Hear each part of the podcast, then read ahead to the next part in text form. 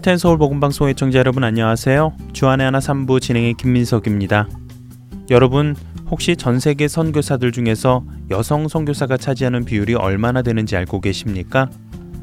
선교사 중에는 남성 선교사가 더 많을까요? 아니면 여성 선교사가 더 많을까요? 우리는 쉽게 남성 선교사가 더 많을 것이라고 단정짓습니다. 선교란 정신적으로도 쉽지 않지만 육체적으로도 쉽지 않을 것이라는 생각 때문이기도 할 텐데요. 하지만 미국 한 선교 연구원의 조사에 의하면 우리의 추측은 금세 무너지고 맙니다. 조사에 의하면 전 세계 총 선교사 중 여성 선교사가 차지하는 비율이 3분의 2가 된다고 하는데요. 여성 선교사의 숫자가 남성 선교사의 숫자보다 월등히 많은 것이지요. 놀랍지 않으십니까? 이렇게 많은 여성 선교사들 중 오늘은 중국에서 평생을 복음을 전하였던 여자 선교사, 세계 선교 역사에서 가장 유명한 선교사 중에 한 분, 샬롯 디그스 로티문 선교사를 여러분께 소개하려 합니다. 찬양 함께 하신 후에 로티문 선교사에 대해 나누겠습니다.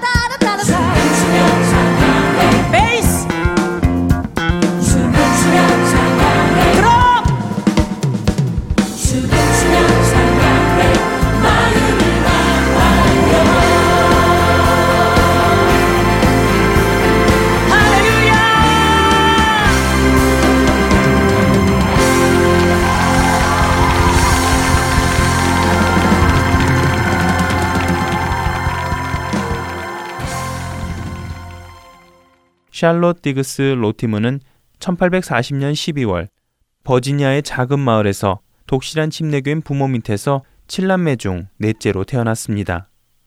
어릴 적부터 클래식 음악과 여러 나라 언어들을 배우며 자라난 그녀는 언어에 탁월한 재능을 보이면서 선생이 되는 꿈을 안고 살아가지요. 하지만 그녀의 나이 13살 때 아버지가 사고로 돌아가시면서 심경의 변화가 온 그녀는 엄격한 홀로머니의 신앙교육에도 불구하고 기독교인으로서의 생활에 환멸을 느끼고 신앙생활에 반기를 듭니다. 이때부터 그녀는 학교 공부를 한다는 핑계로 교회를 수시로 빠지기 시작하며 신앙에서 멀어지는데요. 1856년 16살이 되었을 때 그녀는 버지니아 샬로치빌에 있는 엘브말리 여학교에 들어가 여러 나라 언어들을 공부하기 시작합니다. 그 가운데 로티문은 신앙이 좋은 몇몇 친구들을 만나게 되었고 그들을 통해 1858년 12월 어느 날 훗날 미국 남침례교 총장이 된 존 엘버트 브로더스 목사의 선교 세미나를 듣게 되면서 차가웠던 마음이 주님을 향해 열리게 됩니다. 결국 예수 그리스도의 복음을 인격적으로 받아들이게 로티문은 구원에 대한 감사와 믿음을 갖게 되면서 자신의 삶을 주를 위해 드리겠다는 결심을 하게 됩니다. 하지만 당시의 시대 상황 속에서 그녀의 결심은 차츰 잊혀져 갔습니다. 대신 자신이 어려서부터 꿈꾸었던 선생의 길을 가기로 하지요. 1865년 교사가 되는 것이 꿈이었던 로티문은 켄터키주로 가서 아이들을 가르치기 시작합니다. 그 다음에는 친구와 조지아주로 가서 여자 고등학교를 세우고 성공적인 학교를 만들어 가지요. 자신이 원했던 대로 교사가 되어 성공적인 삶을 살아가던 로티문은 그녀가 32살이 되던 1872년 어느 날 가족으로부터 놀라운 소식을 듣게 됩니다. 바로 그녀의 여동생 에드모니아가 하나님의 부르심을 받아 중국으로 선교를 가게 되었다는 소식이었습니다. 그런데 그 소식을 전해 들은 로티문은 갑자기 자신이 과거 주를 위해 살겠다고 고백한 생각이 나게 되는데요. 그때부터 그녀의 머리에서는 주님과의 그 약속이 머리를 떠나지 않았습니다. 그리고 마침내는 그것이 하나님께서 자신을 부르고 계시는 음성이라는 것을 깨닫고 자신의 모든 삶을 내려놓고 그 다음해인 1873년 9월 33살의 나이에 동생이 선교하고 있는 중국으로 향하게 됩니다. 그렇게 해서 중국에 도착한 로티문은 중국 역사와 문화에 관심을 가지며 특히 중국 여성들에게 특별한 애정을 가지며 학교를 세워 여성들을 가르치려 합니다. 하지만 이상하게도 중국 여성들은 로티문이 운영하는 학교를 오려하지 않습니다. 왜냐하면 당시 많은 중국 여자들이 외래 문명을 배우는 것에 특별한 중요성을 못 느꼈을 뿐만 아니라 외국인들은 그들에게 있어서 낯설고 두려운 존재였기 때문이었습니다. 그녀의 계획은 하나도 되는 것이 없었지요. 게다가 함께 선교하고 있던 동생 에드모니아가 갑자기 병에 걸려 미국으로 돌아가게 되면서 로티문은 외로운 나날을 보내게 됩니다. 그리하여 그녀는 자신의 모든 계획을 접어두고 하나님의 온전하신 뜻을 이루고자 1885년 핑투라는 곳에서 새롭게 선교를 시작하는데요. 사실 이 핑투 지역에서도 복음을 전하는 로티문 선교사의 말에 반응하는 사람은 아무도 없었습니다. 모두 그녀의 말을 외면하였지요. 하지만 놀랍게도 하나님께서는 그녀에게 복음을 듣고자 하는 사람들을 보내어 주십니다. 세 명의 중국인이 로티문의 집을 찾아와 대문을 두드린 것입니다. 로티문을 찾아온 그들은 마을 아낙네들 사이에서 은밀하게 나누어지고 있는 로티문의 가르침을 듣고 싶어 복음이 무엇인지 알고 싶어 찾아왔다고 이야기합니다. 로티문 선교사는 찾아온 이들에게 기쁨으로 복음을 전합니다. 이렇게 로티문을 통해 복음을 알게 된 그들은 예수 그리스도를 구주로 받아들이고 그 후로 복음을 전하기 시작하였습니다. 이들로 인해 핑투 지역에는 복음이 순식간에 퍼져나가기 시작했고 마을 안에 복음을 믿지 않는 사람들의 반발에도 불구하고 교회가 설립되게 됩니다.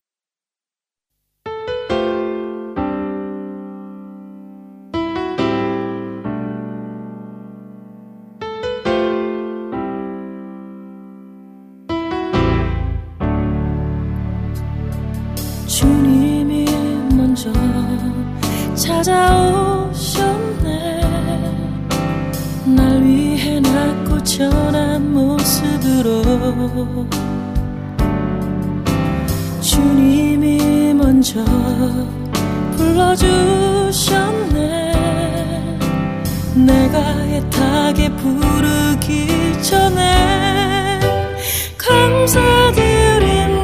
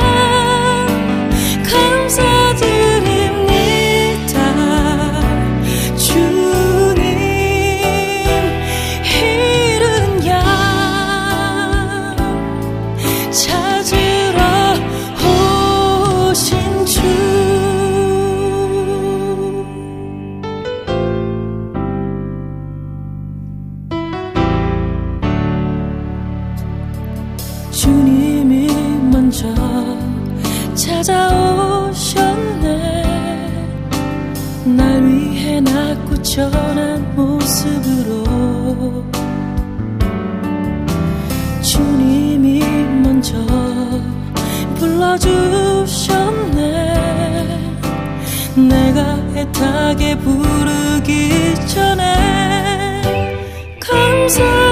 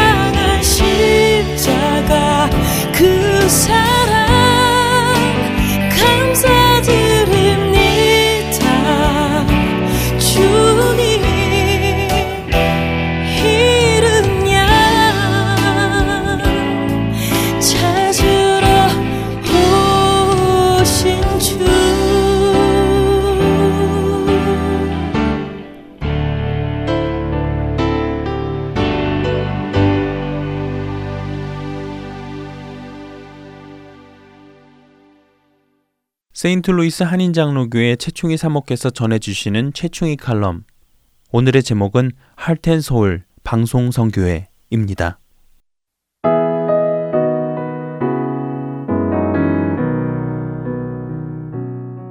안녕하세요, 애청자 여러분. 최충희입니다. 지난 주간도 주님 은혜 안에서 애청자 여러분들 평안하셨기를 바랍니다. 아, 저는 몇 주 전에요. 자원봉사자 수련회를 인도하기 위해서 아리조나 피닉스에 있는 하렌서울 복음방송 선교회를 방문하고 돌아왔습니다. 그래서 저는요, 오늘 하렌서울 복음방송 선교회에서 받은 느낌과 은혜들을 애청자 여러분들과 함께 나눠보면 어떨까 하는 생각을 하게 되었습니다. 애청자 여러분들과 같은 평신도들이요. 자신의 시간과 물질과 재능을 들여서 헌신하시는 이곳 분들은 과연 어떤 분들일까 궁금하지 않으신가요? 저는 참 궁금했었거든요. 자신의 가정과 직장 자녀를 키우는 일만도 정신없이 바쁜 것이 이민 생활인데요. 과연 무엇이 이분들을 이토록 헌신하게 하시는가? 그것도 아무런 대가가 주어지지 않은 자원 봉사로 말이죠. 제가 피닉스에서 지낸 며칠은 10월 마지막 자락이어서인지요. 아리조나의 살인적인 더위를 맛보지는 못했습니다만 하지만 제가 사는 세인루이스에서는 볼 수 없는 광활한 대지에 우뚝우뚝 서 있는 거대한 선인장들 그리고 다양한 구름들과 환상적인 아리조나의 노을 그리고 유달리 드넓게 펼쳐진 아리조나의 하늘과요 멀리 붉은 산들의 겹겹이 물결치는 아슬한 능선들이 엽서에서나 볼 수 있는 장면처럼요. 아주 이국적인 정취를 풍겨주었습니다. 사막에 세워진 도시, 황량하고 건조한 땅이지만 제게는 그 어느 곳보다 엘림같이 풍성한 하나님의 은혜가 샘솟는 감동의 도시로 다가왔습니다. 왜냐하면요. 이곳 피닉스에는 광야에서 외치는 소리, 허렌 서울 복음 방송 선교회가 있기 때문이었나 봅니다. 새로 이전하신 방송사 새 건물이라고 소개를 받고 건물에 붙어 있는 낯익은 하늘색 로고를 바라보는데요. 제 가슴이 뭉클해지더군요. 방송사 건물에 대한 사연을 잘 알고 있었기 때문이었죠. 저는 고 김수인 사장님을 한 번도 뵌 적은 없습니다. 하지만 마치 오랫동안 알고 지낸 믿음의 친구처럼 존경심과 함께 매우 가깝게 느껴지기도 하는데요. 작은 거인이라는 별명을 지어드리고 싶을 정도로 정말 믿음의 여장부라는 생각을 했었습니다. 수차례 키모 치료를 받으시면서 암 투병을 하시는 중에도요, 방송 성교회를 위해 헌신하시고 새 건물을 위해 기도하시는 중에 하나님께서 인도해 주시는 대로 순종하셔서 결국은 갈보리 미국교회에서 10불에 이 건물을 샀다는 그 기적의 스토리는 애청자 여러분들도 익히 잘 알고 계시리라 생각합니다. 찬양 집회와 성경 공부 그리고 중보기도 모임을 할 수 있도록 잘 갖추어진 새로 증축한 건물에 들어서면서 저절로 고개가 숙여지더군요. 감사 기도를 드리지 않을 수 없는 감격의 순간이었습니다. 믿음의 열매와 함께 하나님의 기이하신 도심의 손길을 목도하는 순간이었다고나 할까요? 방송사에 들어서니 몇 분의 간사님들이 컴퓨터 앞에서 원고를 쓰고 계셨고요. 자원봉사자들께서 방송 편집을 하고 계셨습니다. 일이 밀려서 원고가 밀릴 때는 늦은 밤까지 원고 쓰는데 매달려 있을 때도 있으신가 봅니다. 사실 저는 이 일이 보통 일이 아니라는 걸 방송에 참여하면서 비로소 알게 되었답니다. 저야 뭐 6개월 기한을 정해놓고요. 잠시 방송에 참여하는 사람이잖아요. 그런데도 방송에 대한 스트레스는 만만치가 않습니다. 매주 무엇을 이야기하고 전해야 할까? 어떤 내용으로 복음을 효과적으로 증거할 수 있을까? 매번 새로운 주제와 이야기를 찾아야 한다는 거 보통 일이 아니겠죠? 그뿐 아니라 말씀을 전하고 삶을 나누는 본인이 하나님의 은혜 아래 거하지 않으면 다른 사람에게 그렇게 살라고 혹은 이것이 바른 진리다라고 전하는 것은 하나님 앞에서나 사람들에게 부끄러운 일이 되겠죠. 그래서 늘 자신을 먼저 돌아보아야 하고 영적 삶과 경건의 삶이 본이 되어야 하니까 그 책임감과 영적 부담감이 결코 녹록지가 않을 것입니다. 가끔은 일상의 일에 밀려 녹음하는 작업을 모두가 잠든 새벽에 홀로 벽을 보고 녹음을 하는 적도 있겠고요. 잠시라도 출타할 일이 생기게 되면 비는 방송 분량을 미리 원고를 쓰고 녹음을 해둬야 하니까 어, 그것도 만만치 않은 일일 것입니다. 그만큼 개인의 삶에 자유나 여유가 없고 방송에 매여 있게 되겠죠. 그러니 이 일은 소명과 사명감이 없이는 감당할 수 없는 일이라고 말씀드릴 수 있을 것 같아요. 방송사 안에는 자원봉사자 리스트가 붙어 있는데요. 정말 많은 분들이 오셔서 자신이 맡은 부분들을 봉사하고 계시더라고요. 거기에 적힌 이름들을 보고 있노라면, 야, 하나님이 보내주신 천사들이로구나 하는 탄성이 절로 나온답니다. 5천 세트가 넘는 CD를 봉투에 넣고요. 주소를 붙이고 하는 일이 어디 보통 일이겠습니까? 그리고 녹음 편집 같은 컴퓨터 작업 봉사도 있겠지만요. 방송사 청소도 부분별로 봉사자가 있더라고요. 어떤 분들은 가끔 식사 때 집에서 만든 샐러드나 빵도 만들어 나르시기도 하고요. 정말 봉사할 부분은 무궁무진하더라고요. 한 사람의 작은 관심과 봉사가 아마도 방송 선교에는 큰 도움과 격려가 되실 줄 압니다. 저는 처음에는 자원봉사자가요, 한 열댓 명 되실까 생각했거든요. 그런데 알고 보니까요. 봉사하시는 분들이 50명도 넘는다고 하시더군요. 참 대단하죠? 그리고 방송 선교의 중보기도 팀은 빼놓을 수 없는 주요 사역이라는 생각을 하게 됩니다. 방송 선교회와 방송을 듣는 분들을 위해서뿐 아니라요. 교회와 목사님들 그리고 세계 곳곳 열방을 놓고 세밀한 기도 제목으로 합심 기도하시는 분들이 계시기에 지금까지 이렇게 복음에 선한 영향력을 미치며 하렌 서울 복음 방송 선교회가 존재할 수 있었다는 생각을 하게 됩니다.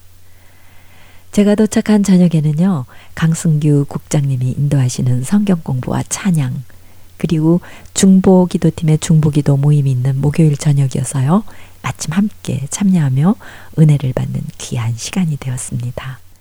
말씀의 반석 위에 바로 서서 찬양과 기도를 올리는 선교의 봉사자분들의 성실함과 열심이 느껴져서 또 한 번 감사했죠.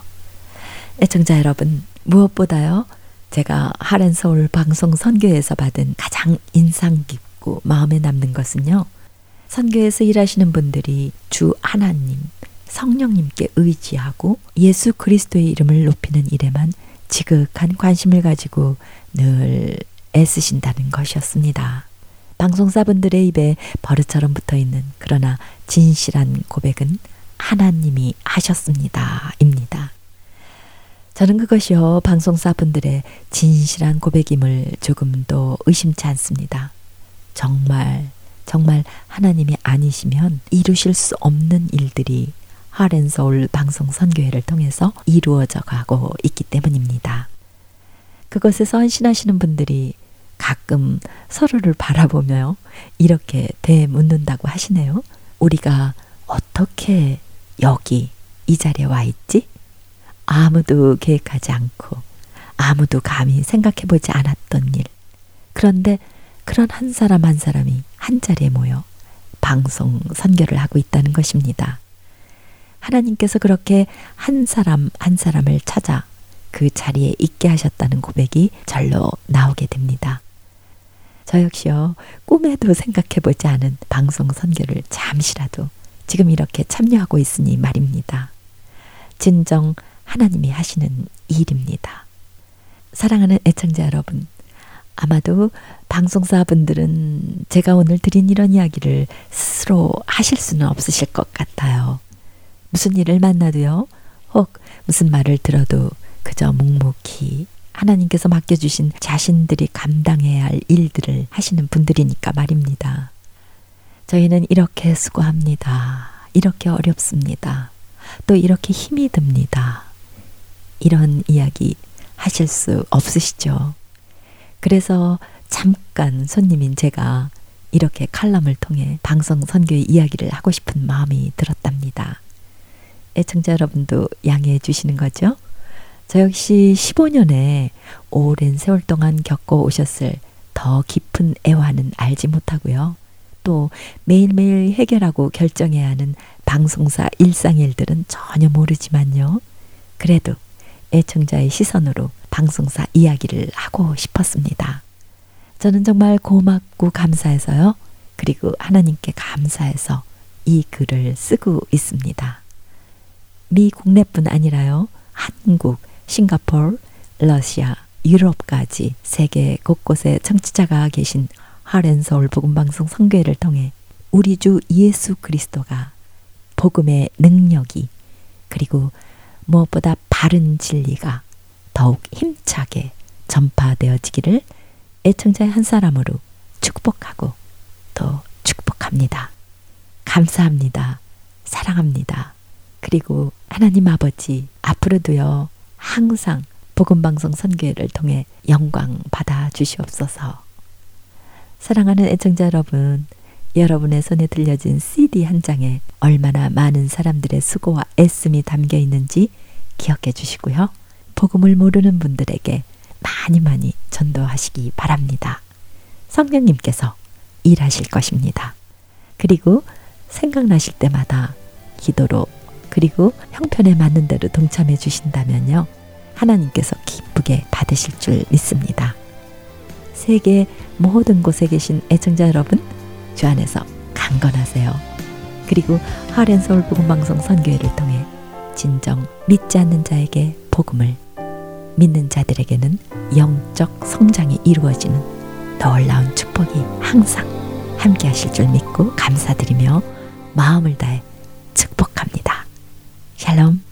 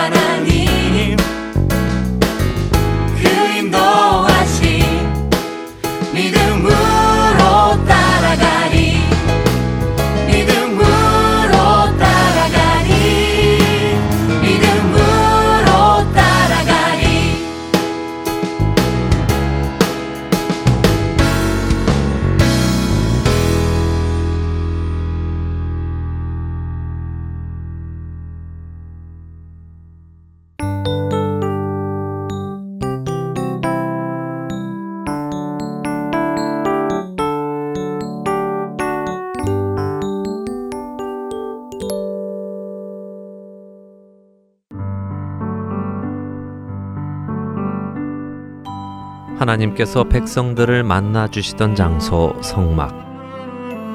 출애굽기 25장에서 30장을 중심으로 여러분들과 함께 그 성막의 의미를 살펴봅니다.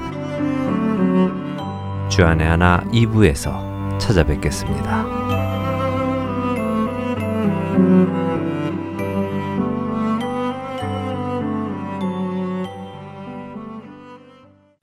이어서 한국 극동방송에서 제공하는 성경의 파노라마 전해드리겠습니다.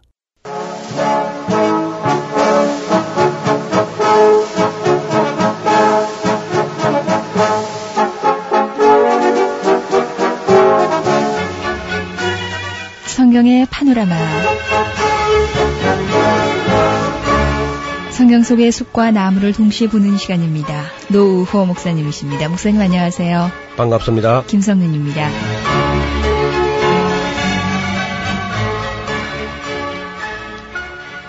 오늘은 디모데 후서. 네. 디모데 후서는 목회 서신 중에서 이제 마지막 건이고요. 네. 또 바울 서신 전체에서도 이게 뭐 쩌면 마지막 서신이죠. 그리고 한편은 바울의 그 유언과 같은 그런 말씀이 기록되어 있습니다. 네. 그것은 이제 지난 시간에 우리가 말씀드리기를 바울이 두 번째 로마에 투옥됐다 말씀드렸는데 니고볼리 전도를 너무 아마 대대적으로 한 것 같아요. 네. 그리고 그때 이제 네로가 완전히 충분히 미쳤어요. 지난번에 좀 덜 미쳐가지고 바울이 석방되어 나왔는데 이번에는 이제 어, 완전히 바울을 감옥에 지난번처럼 가택 연금이 아니고 예. 완전히 감옥이었습니다. 제가 그 93년도 1월 달에 그 감옥을 가봤어요. 바울이 갇혔던 감옥인데 마메틴 감옥이란 돌감방입니다. 네. 반터는 지하에 묻히고 반터는 지상으로 올라와 있는데 그 지상에 올라온 곳에 창문이 없고요. 마치 성경책 반쪽만한 구멍이 밖을 내다볼 수 있는 구멍이 숨통 되게는 구멍이 하나만 있는데 예. 그 구멍을 통해서 내다볼 수 있는 길은 사형장으로 끌려가는 길 앞으로 사형장으로 끌려가는 그 길만 거기로 보입니다. 그 구멍을 통해서. 네. 다시는 이제 그 감옥에 들어갔다면은 나갈 수 있는 어떤 소망은 희박한 거죠. 예. 이제는 뭐 추록한다는 그런 희망을 예. 걸 수가 없군요. 그렇습니다. 그래서 거기 참 가서 감옥에 들어가 보니까 참 숙연하게 느껴지는데 거기서 마지막으로 이제 쓴 편지가 디모데 디모데 후서인데. 그러니까 이제 유언과 같지요. 그때 디모데는 어, 어디 있었냐면 에베소에 있었습니다. 에베소 교회를 돌보고 있었고 바울이 두 번째 체포될 때에 바울 주변에 있던 모든 사람들이 다 도망을 가버렸습니다. 목자를 치면 양떼가 흩어진다 그런 말이 있는데 예수님이 체포될 때 예수님 제자들이 예수님을 다 버린 것처럼 바울이 이번에 체포될 때는 거의 대부분이 다 흩어져 버렸어요. 전도 팀들이. 그 바울이 아주 아쉽게 생각하고 또 그런 것 때문에 심판날에 하나님 앞에서 허물이 되지 않았으면 좋겠다. 그런 마음을 가질 정도로 많이 섭섭한 마음이 있었습니다. 디도 같은 경우는 바울이 일부러 빼돌렸어요. 그 좋은 일꾼을 괜히 그 휘말리게 해서는 안 되니까 잡히는 거는 그저 나 하나면 좋다. 족하다. 이렇게 해서 이제 예수님도 와 누구를 찾느냐 하니까 너서릿 이수요 하니까 나를 찾으면 이 사람들은 보내라. 그렇게 했던 것처럼 바울도 자기 자신만 체포되고 나머지는 전부 이렇게 뭐 흩어진 것도 어떤 면에서는 뭐 잘된 일이죠. 디도 같은 경우는 일부러 달마디아 쪽으로 달마디아는 이제 지금 현재 알바니아 있는 그 지방인데요. 그쪽으로 이제 올려 보냈다고 그렇게 얘기한 것을 볼 수 있습니다. 네.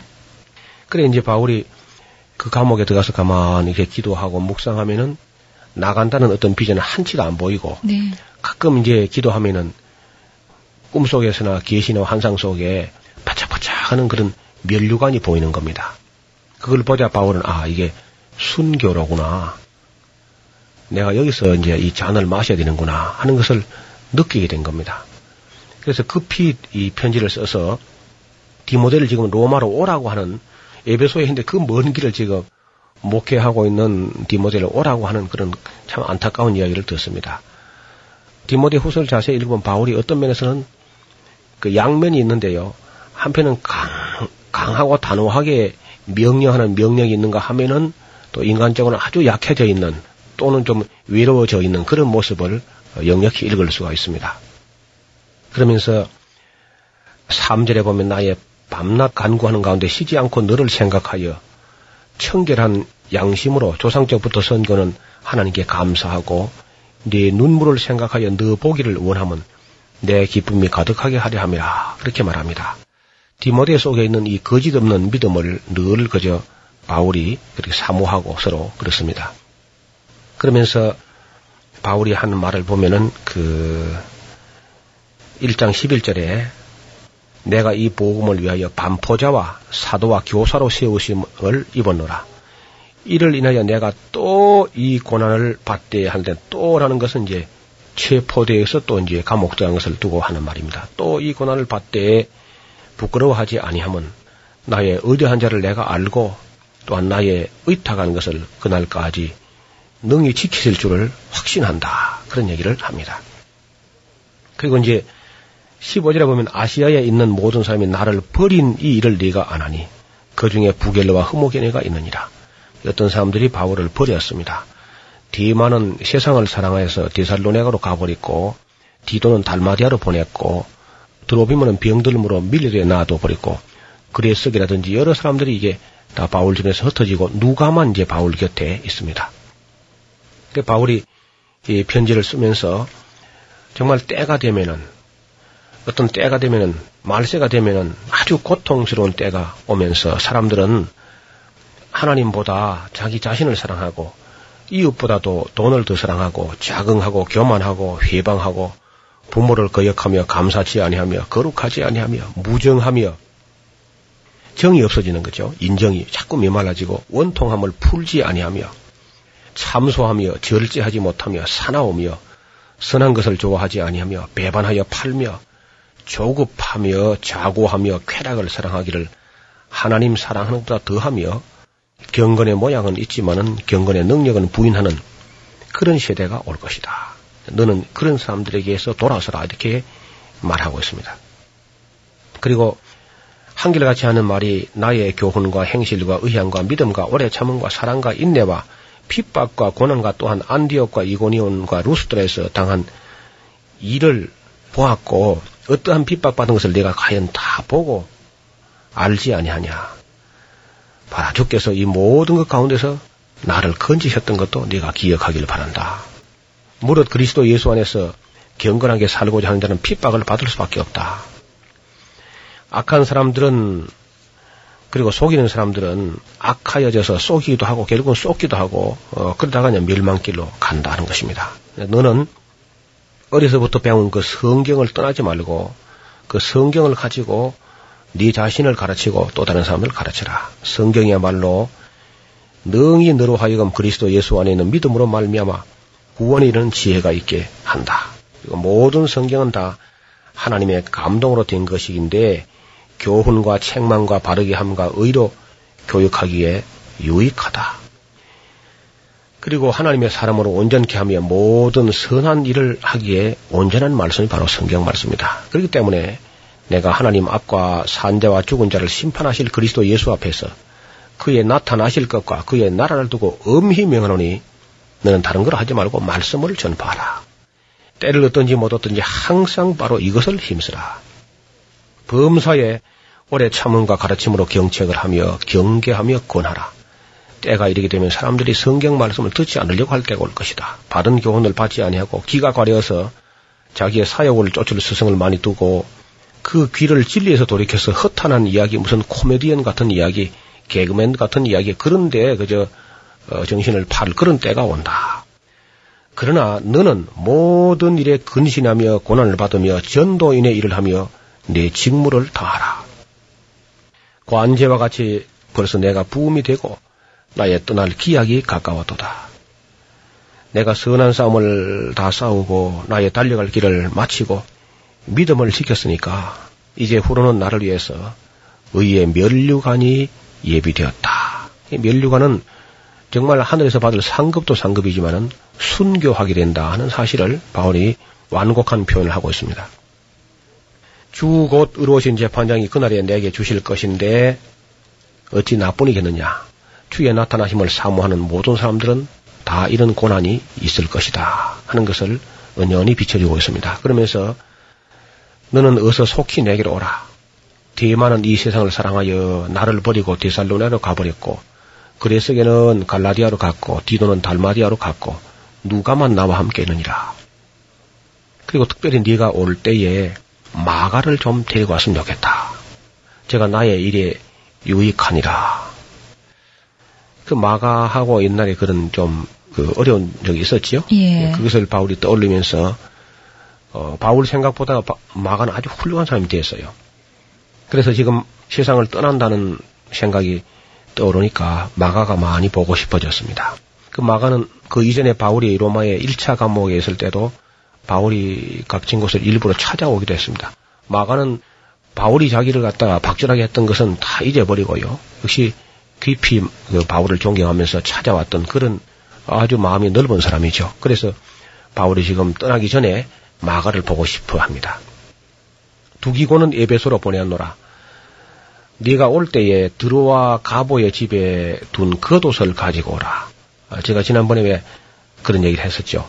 날이 좀 더워지면 초여름 때에 에, 무거운 짐하고 옷하고 책이랑 드로와에서 가보의 집에 두고 마게도니아를 건너갔다는데 그것을 지금 바울이 가져오라고 합니다. 왜 그러냐면 지금 날이 좀 추워지는 거예요. 예. 바울이 이 편지를 쓸 때 벌써 어, 날이 추워지면서 땅바닥에서 어, 찬바람이 오고 지금 우리가 어, 뭐 가을 추석머리 좀 되면 이제 처서가 지나면서 이 땅에서 찬 기운이 올라옵니다. 예. 어, 춘분을 전후해서 그 이제 그때부터는 땅 땅바닥에 누우면 시원한 게 아니고요. 차가우면서 애골이 쑤셔 올라오는 거죠. 바울이 벌써 나이도 좀 있고 하니까 추워지고 있습니다. 그래서 가보의 집에 둔 겉옷을 가지고 오라. 외투죠. 또 책은 특별히 가죽종에 쓴 것을 가져오라. 그리고 구리장색 알렉산더가 내게 화를 많이 보였는데 너도 그를 조심해야 될 것이다. 그런 얘기를 합니다. 내가 처음 변명할 때 나와 함께 하던 자가 하나도 없고 다 나를 버렸으나 저에게 허물을 돌리지 않기를 원하노라. 바울의 편을 들다가는 또 휘말리게 되니까 아무도 그저 어, 바울을 위해서 변명하는 사람이 없고 바울을 다 버렸다는 겁니다. 그때에 주께서 내 곁에 서서 나를 강건케 하심은 나로 말미암아 전도의 말씀이 온전히 전파되어 이방인으로 듣게 하려 하심이니 내가 사자의 입에서 건져오느니라. 그리고 이제 19절에 보면은 사장 19절에 보면 브리스길라와 아굴라와 및 오네시보로의 집에 문안하라. 에라스도는 고린도에 머물렀고 드로비모는 병들어서 밀레도에 두었노라. 겨울 전에 너는 어서 오라. 우블로와 부대와 리노와 글라우디아와 모든 형제가 다 내게 문안한다. 겨울 전에 오라고 하는 건 보면 날이 아마 추워지고 있는 것이고 아마 그 겨울을 넘기고 나서 그 이듬해 봄쯤에 아마 바울이 67년이죠. 그때가 이제 어, 순교했을 걸로 봅니다. 그리고 디모데는 이제 이 편지를 받고 서둘러서 이제 드로아에 가서 바울의 겉옷이랑 책이랑 챙기고 또 마가를 수소문해서 마가를 또 대동하고 그리고 이제 부랴부랴 서둘러서 로마로 갔을 겁니다. 사도 바울이 하늘나라로 가시고 로마를 위해서 자기 피를 그저 거기 쏟아부은 거죠. 마메틴 감옥에서 멀지 않은 곳에 바울의 사형장, 바울 사도가 사형된 그 장소에 기념교회가 세워져 있고요. 거기 가면은 바울의 목이 이제 참수형에 의해서 목이 딱 떨어져 가지고 땅에서 세 번 이렇게 탕탕탕 이렇게 튀었다고 해서 아. 표시가 나 있어요. 아, 그 가서 보면은 참 우리 이방인을 위해서 그렇게 달리고 또 달렸던 전심전력에서 그저 자기 사명, 주 예수께 받은 사명을 위해서 자기 생명을 조금도 귀한 것으로 여기지 아니한다 하면서 달리던 그 걸음이 거기 와서 이제 멈추었다 하는 것을 느끼면서 아주 숙연한 마음이 들었습니다.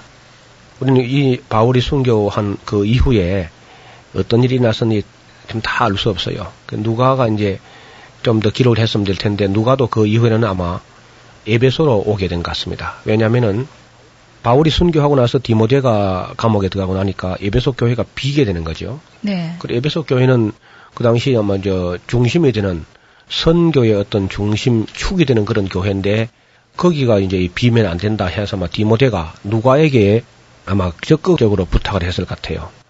그래서 누가가 이제 에베소로 와서 교회를 돌보게 됐는데 지금도 그 에베소의 old city 그 옛날 도시 지금은 오- 도시를 옮겨버렸거든요. 에베소의 옛날 도시의 뒷문 쪽에 가면은 누가의 무덤이 거기 있습니다. 네. 그 기독교국이 아니니까 터키가 음.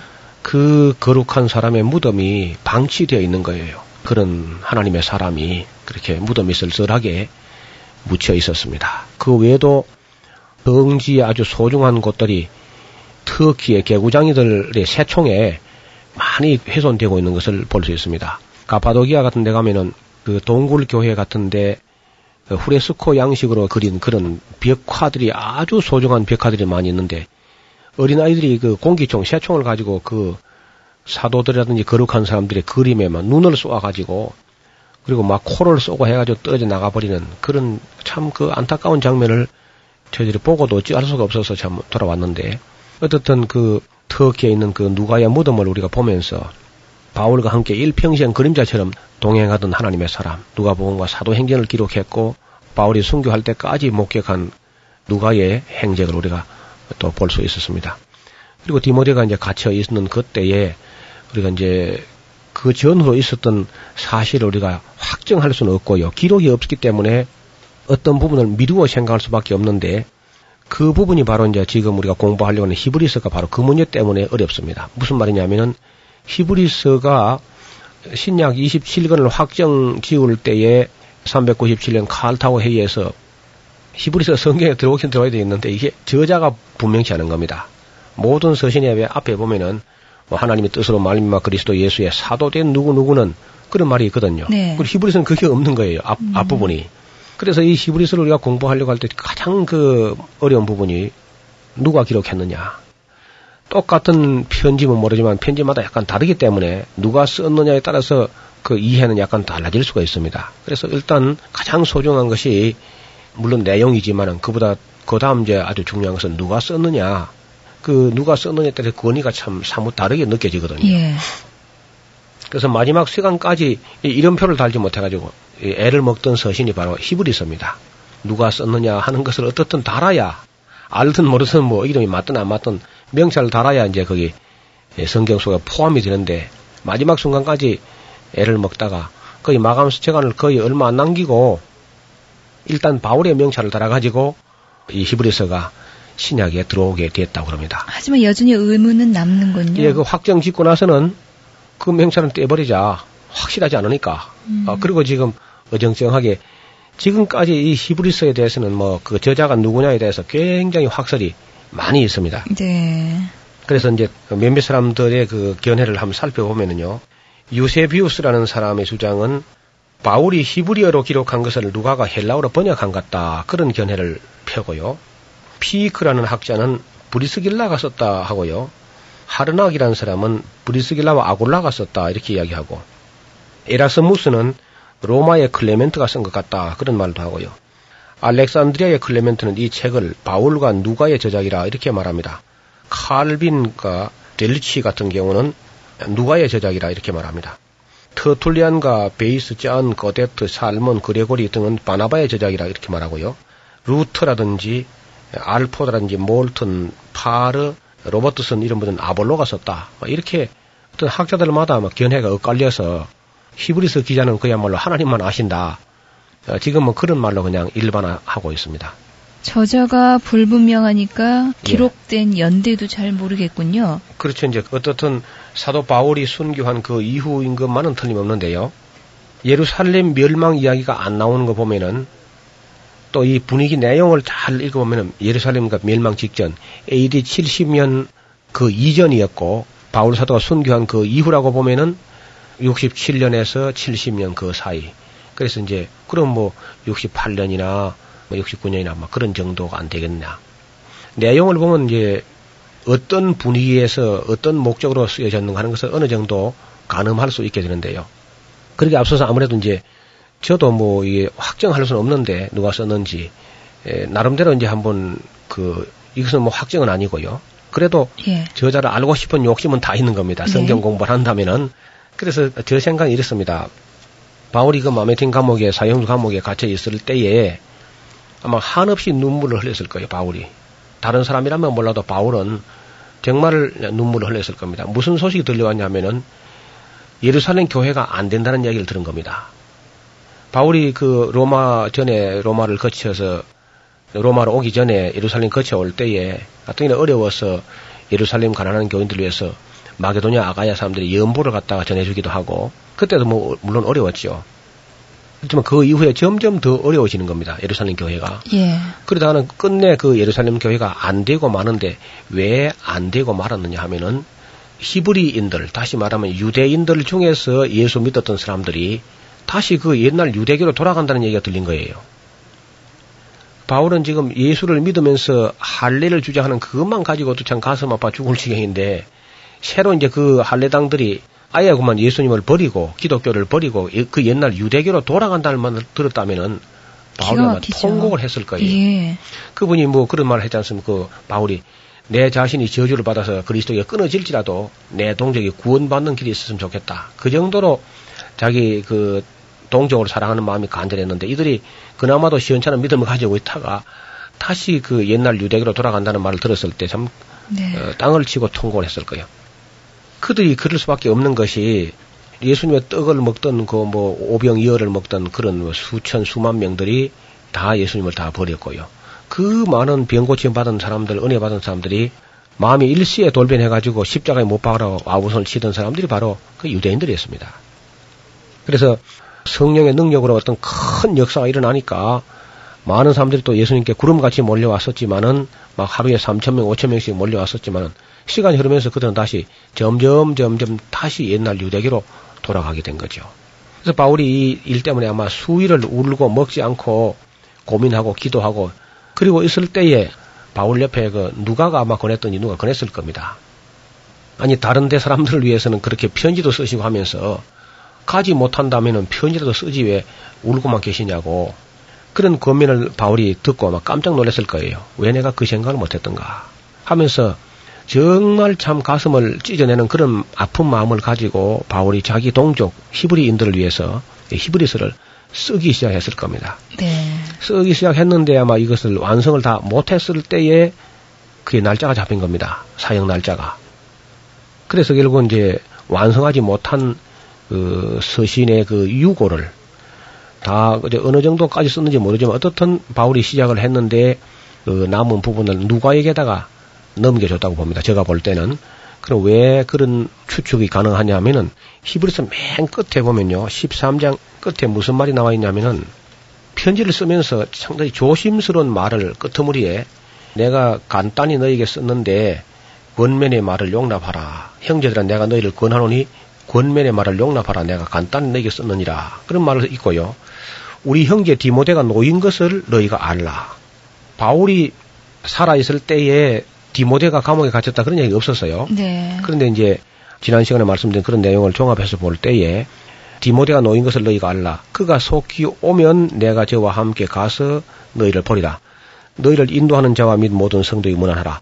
이탈리아에서 온 자들도 너희에게 문안하느니라. 그러니까 에베소에 누가가 있을 때에 이탈리아에서 사람들이 온 거예요. 그때는 이제 니로가 죽었겠죠. 니로가 죽고 정치범이란 것은 언제나 뭐 당사자 죽고 나면 무죄로 나오는 거니까. 그래 나오자 그 소식을 어, 가지고 누가 굉장히 바쁘게 누가에게 디모데가 풀렸다는 소식을 가지고 이탈리아에서 사람이 온 겁니다. 이런 것을 종합적으로 이제 볼 때에 아마 이것은 바울이 쓰기 시작한 것을 누가가 완성시켰지 않겠는가. 이제 그렇게 그런 짐작이 가능하다는 겁니다. 그리고 왜 첫머리에 바울의 이름이 없느냐 하는 것은 누가가 이걸 편지를 완성을 시키고 나서 보내려고 하다가 아마 앞에 한 절 내지 두 절을 잘랐다고 봅니다. 왜냐하면 히브리인들이라 그러면은요 바울에게서 왔다 그러면 안 읽어버립니다. 첫 머리부터 그죠. 바울 하면서 아예 에, 피해보지도 않고 그저 집어 던질 것이 뻔하니까 바울 이름이 없, 없는 게 좋겠단 말이죠. 뭐 인사가 중요한 게 아니고 저자가 중요한 게 아니고 내용이 중요하다 싶으니까 하늘에 계시는 사도 바울 선생님 용서하옵소서 하면서 한두 절 정도 문안과 인사 바울의 이름이 나오는 부분을 이게 가위질을 한 것이 아닌가 네, 그런 추측도 가능합니다. 네. 성경에 보면은 이렇게 이제 저자가 불분명한 그런 책들이 몇 권이 있는데요. 신약 성경에 역시 이 한 권이 아주 어려운 점이 있습니다. 그러나 이 다음 시간에 그 내용을 우리가 살펴보게 되면은 뭐 바울의 심정이나 누가의 심정을 어느 정도 이해할 수 있을 것 같습니다. 다음 시간에 조금 더 연장하겠습니다. 감사합니다. 노우호 목사님이셨습니다. 목사님 고맙습니다. 감사합니다. 김성윤이었습니다.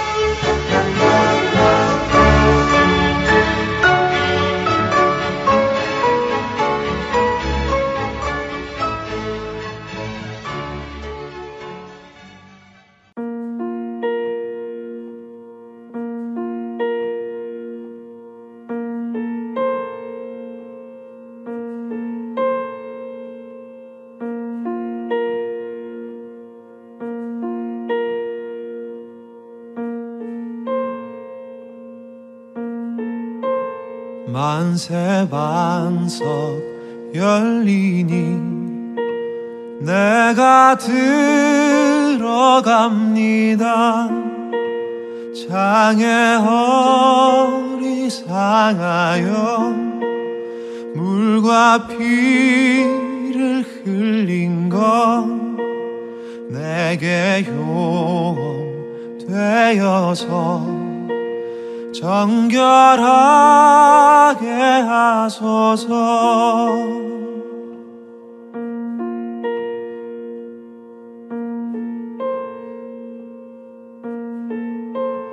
내가 공을 세우나 은혜가 갚지 못하네. 쉼이 없이 힘쓰고 눈물 근심 많으나 구속 못할 죄인을 예수 홀로 속하네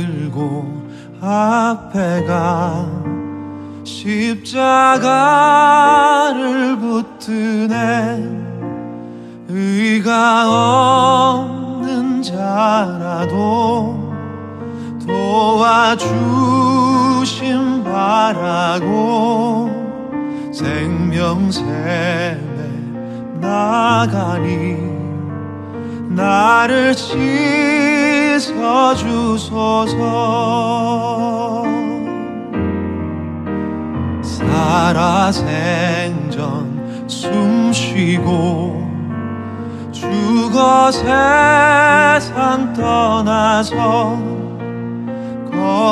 거룩하신 주 앞에 끝날 심판 당할 때 만세 반석 열리니 내가 들어갑니다.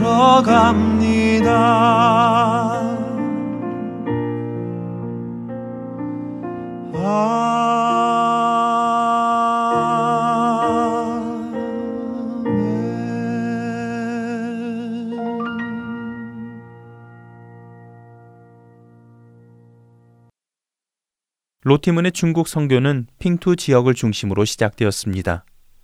그러나 그녀의 선교가 처음부터 일사천리로 진행된 것은 아니었습니다. 유교적 동양 사고방식이 강했던 중국인들 사이에서 조상에게 제사를 지내지 않는다는 그리스도인들은 예의가 없고 뿌리가 없는 사람으로 취급받았습니다. 그래서 많은 중국인들이 이것을 괘씸히 여겨 들고 일어나게 되지요. 1890년 설날을 즈음하여 로티문으로부터 복음을 전해 듣고 그리스도인이 된 단호방은 당시에 다른 그리스도인들과 마찬가지로 친척들로부터 위기를 맞고 있었습니다. 친척들은 조상에게 제사를 드리지 않는 단호방을 장대에 묶어놓고 때리면서 기독교를 믿지 않겠다고 말하라고 협박했지만 그는 굴복하지 않았습니다. 그때 로티문 선교사는 단호방 곁으로 달려나가며 이런 이야기를 했습니다. 만약 교회를 파괴하고 교인들을 해치고 싶다면 먼저 나를 죽이시오. 우리의 주님이신 예수님은 우리 그리스도인들을 위해 생명을 바치신 분이고 나 또한 지금 여기에서 예수님을 위해 죽을 준비가 되어 있습니다. 라고요. 단호방의 친척들은 로티문의 담대한 모습에 주눅이 들어 한두 명씩 서서히 자리를 떠나기 시작했고 마을에는 곧 부흥이 일어나기 시작했습니다. 그녀의 선교 사역은 그렇게 불이 붙게 되었습니다. 후에 중국에는 혁명이 일어나 여러 곳에서 싸움이 일어났고 심한 기근으로 인해 미국 선교 본부에서는 로티문에게 안전한 곳으로 이주하라는 권유를 합니다. 그러나 그녀는 그런 상황에도 아랑곳하지 않고 다른 이들을 위해 자신의 모든 것을 다 팔아 섬기며 복음을 전했습니다. 그렇게 자신의 모든 것을 주었던 그녀가 영양실조로 죽을 당시인 1912년 그녀의 몸무게는 불과 50파운드였습니다. 자신의 계획이 아닌 하나님의 온전하신 뜻이 이루어지길 소망하며 순종해 나가기 시작하였을 때 하나님께서는 그런 로티문을 사용하셨고 그녀를 통해 핑투 지역에 예수 그리스도의 복음이 퍼져나가게 하십니다. 혼자라고 생각했던 그녀에게 여러 중국인 동역자를 붙여주셨고 그들을 통해 복음은 입에서 입으로 전해져 마침내는 천여 명이 넘는 사람들이 침례를 받는 놀라운 일이 일어나지요. 그리고 마침내 그 지역은 남침례교에서 지원하는 최대 선교지가 됩니다. 자신이 먼저 복음을 전해 듣고 그 복음에 감사하여 하나님께 자신의 삶을 드리기로 결정했던 로티문. 그녀는 하나님 앞에 서원한 대로 자신의 모든 삶을 들여 자신을 구원했던 그 복음을 다른 이들에게 전했습니다. 그녀의 마지막 호흡이 다할 때까지 말입니다. 우리 안에 복음의 은혜가 살아있다면 우리 역시 그 복음을 전하지 않고는 견딜 수 없을 것입니다. 복음을 내 안에만 머물게 하지 않는 저와 여러분이 되시기를 소원합니다. 진행의 김민석이었습니다. 여러분 안녕히 계세요.